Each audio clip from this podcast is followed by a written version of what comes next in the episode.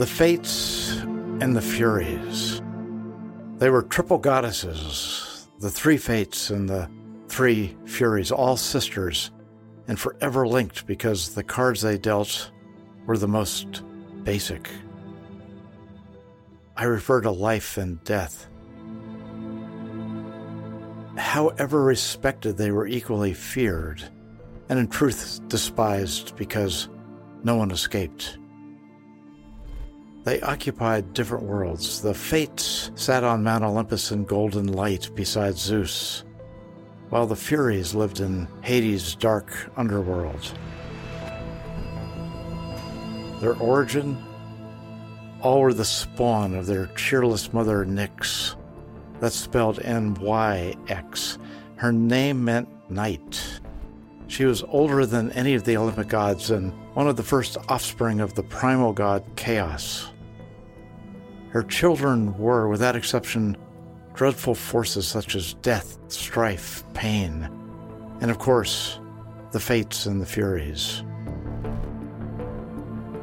As for the Fates, to the Greeks they were the Moirai, siblings who determined every mortal's destiny. Even today, people mutter following some spoiled event, it was fate, as if the three sisters are still at work. And the Furies? They were goddesses of vengeance, anger, and retribution. They punished mortals who violated what were considered natural laws. Sometimes they punished an entire country for even housing an offender. In ancient Greece, good behavior was paramount because justice was meted out by the courts and by the gods.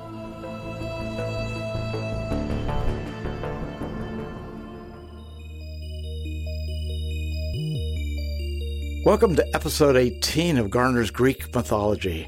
I'm your host, mythologist, and best-selling author Patrick Garner. You can read more about my novels and about this podcast at patrickgarnerbooks.com. All imagine the ancient gods living in modern times. And check out the new page about Greek gods I've just added to the website. It covers all of the important names. As always, this podcast series focuses on one thing Greek gods, of course. Here, the ancient gods are not considered imaginary. Hardly instead, they, like you, are here now.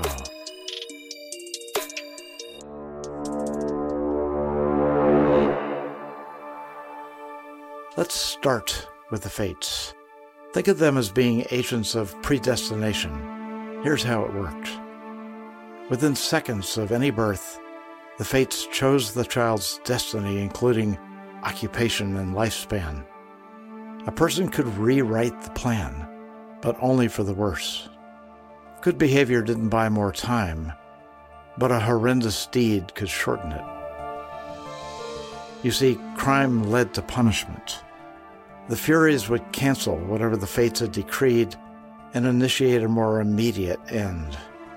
In black skirts and hunter's boots and with oily black snakes wreathing on their heads, they'd swoop down upon the offender, screeching and moaning. In that way, the fates and furies were yoked like fierce black horses to a common purpose. You'll remember from previous episodes that the Greeks were unusually superstitious. This seems surprising coming from a region that was the cradle of philosophy and logical thought. Yet, in the same way that the Greeks feared saying Hades' name, afraid he'd suddenly turn his focus on them, they avoided saying the Furies. In Greek, the name meant I hunt or I persecute. So rather than use the real name, the Greeks referred to them as the well meaning goddesses. And the Athenians had their own euphemism, calling the Furies Semnai Theai, or esteemed goddesses. These pleasantries were, of course, the opposite of the Furies' real nature. But in ancient Greece, one couldn't be too careful.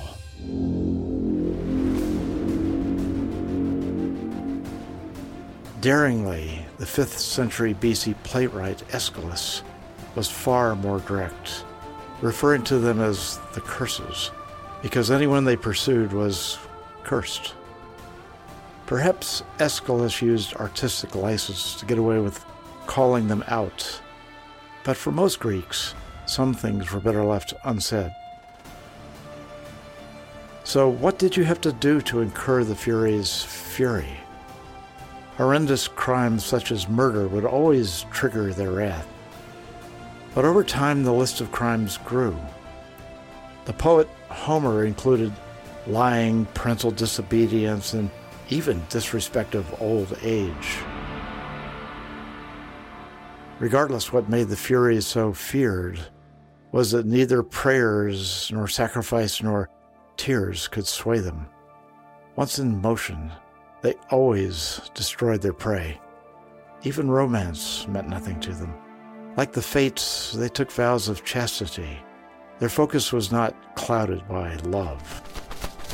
With wings as long as their bodies and whips made from bullhide, the Furies were described as hideous things whose purpose could not be mistaken.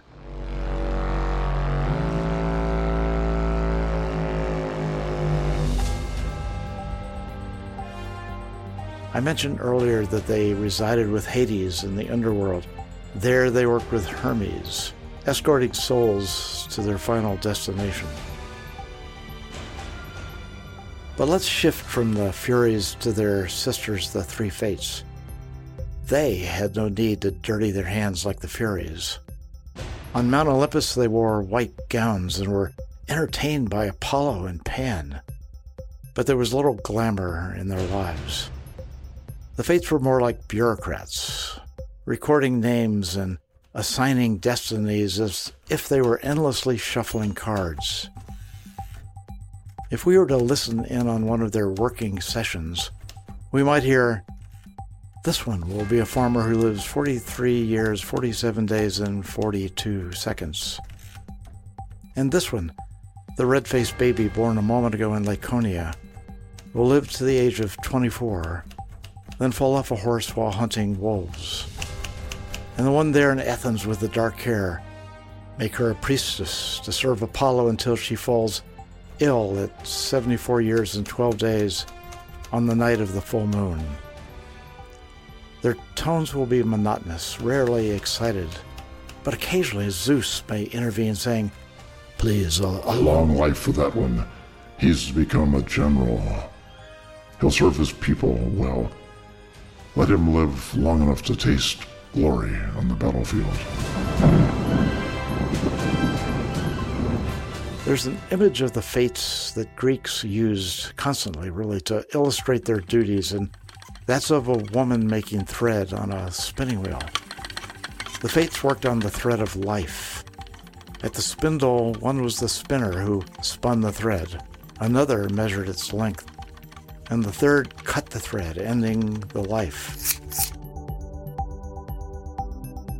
Remember, I used the word predestination. I also noted that one's destiny was not inflexible. Zeus might try to intervene, but Zeus's involvement was a rarity. For the most part, a mortal would live exactly as long as the fates decreed.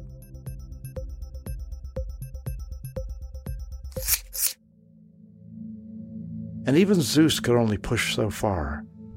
The playwright Aeschylus has the chorus ask in his work, Prometheus Bound, Who then drives all of this? Prometheus, one of the Titans, replies, The fates and the ever mindful Furies. The chorus then says, Can it be that Zeus has less power than they do? Prometheus quickly says, Yes, even he cannot escape what is foretold.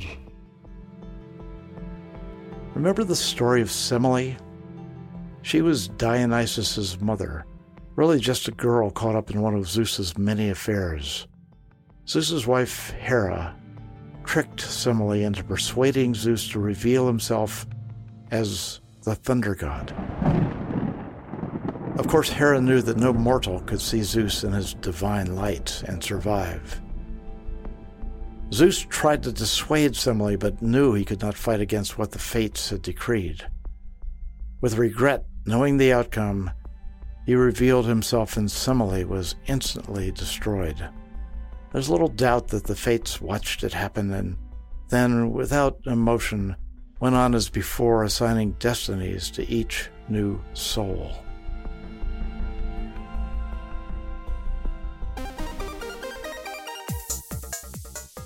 In my novel The Winnowing, the three fates reappear in modern America and call themselves Chloe, Lane, and Isa.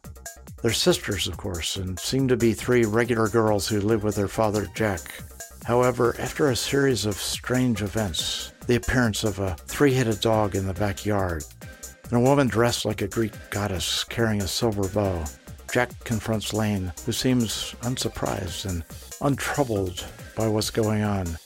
I'll read a few paragraphs. As the story begins, Lane shrugs and speaks of her real mother, who is the primal goddess Nyx, saying, Okay, Jack, we'll start with my mom. She was a dark personality. Imagine a girl from today with spiked hair and face tattoos, a derringer tucked in her bra, a hellraiser with a bottle of gin half out of her purse, a nose ring or two. She was aptly called Night, or at the time, Nyx. Jack leaned forward and she said, But there's more. Nyx gave birth to numerous children, including three girls called the Moirai. Some of the children resulted from her coupling with other gods. Some she generated herself. No matter how many kids she had, she looked like a kick ass starlet. Lane seemed enthralled by this divulgence. A Botticellian beauty radiated from Lane's face, her lips, her cheeks, the black lashes cradling her eyes. There's more, she said. I mentioned the Moirai. Jack nodded. They were later called the Fates, or Enchanters, or the Apportioners. Three sisters, he said. I'm getting bits of this, but it all sounds like Disney. Oh, it's not. They were powerful. They controlled the fortunes of mortals and gods alike. Jack said, What were their names? Chloe, Lane, and Isa? Standing Lane said, Clotho, Lachesis, and yes, Isa. A hellish ringing filled his ears. I'm way over my head, girl. No, you're not. She was dazzling, her eyes resplendent. And I'm to believe you and Chloe and even Isa are these ancient goddesses somehow revived?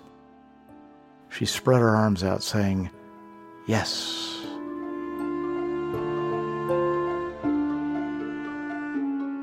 Now, that's all I'm reading from the winnowing, just a tease, but you can see that here, these divinities are hardly miss. Now we'll go back to ancient times to mingle with the Olympic gods. Sometimes the fates stepped away from their mundane duties for some hands on intervention. There are stories about how they arranged a couple of Zeus's seven marriages. The Greek poet Pindar wrote First, the fates in their golden chariot brought heavenly goddess Themis from the ocean springs to the sacred stairs of Olympus to be the bride of Zeus.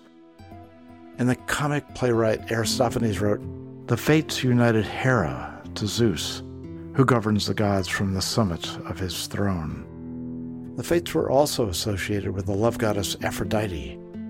We think of her as stirring passion and creating mad infatuation. Love led to newborns, and at birth, the fates stepped in. Now for a somewhat somber final comment on the Furies. We've heard them called the curses. They had two types of curses. One was the Furies' own, which were curses that imposed madness or plague on the offender.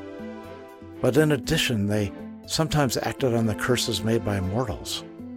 Think about that the next time you lose your temper. Words said in anger may be temporarily satisfying, but what if the Furies overhear? When a curse was justified, the Furies turned it into a death warrant, and one that couldn't be escaped.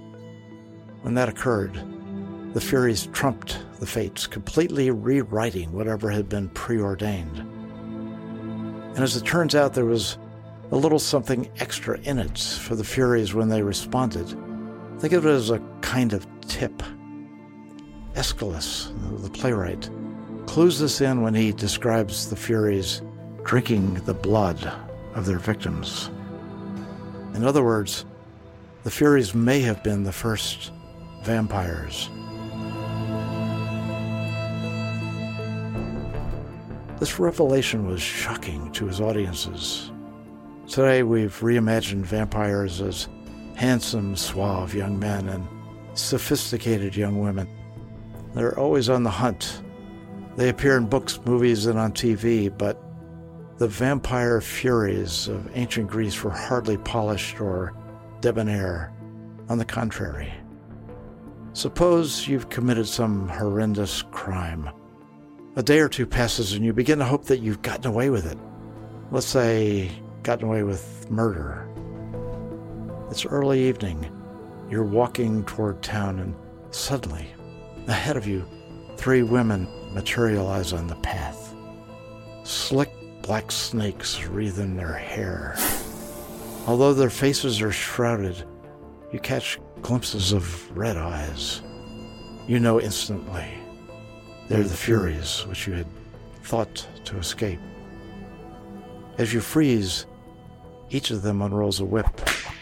They haven't taken a step, but now, bewilderingly, they surround you. There's nowhere to flee. The full moon darkens. You feel a cold wind and terror. You face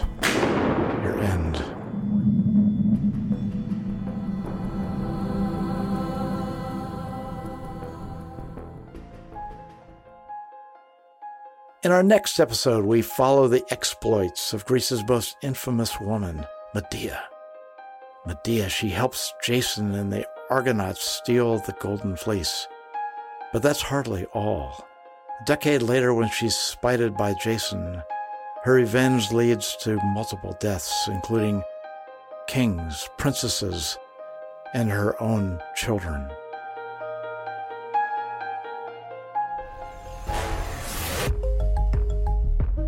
Be sure to visit patrickgarnerbooks.com or find me on Amazon. My three novels are set in today's world and feature Greek gods who meddle and maneuver as they always have.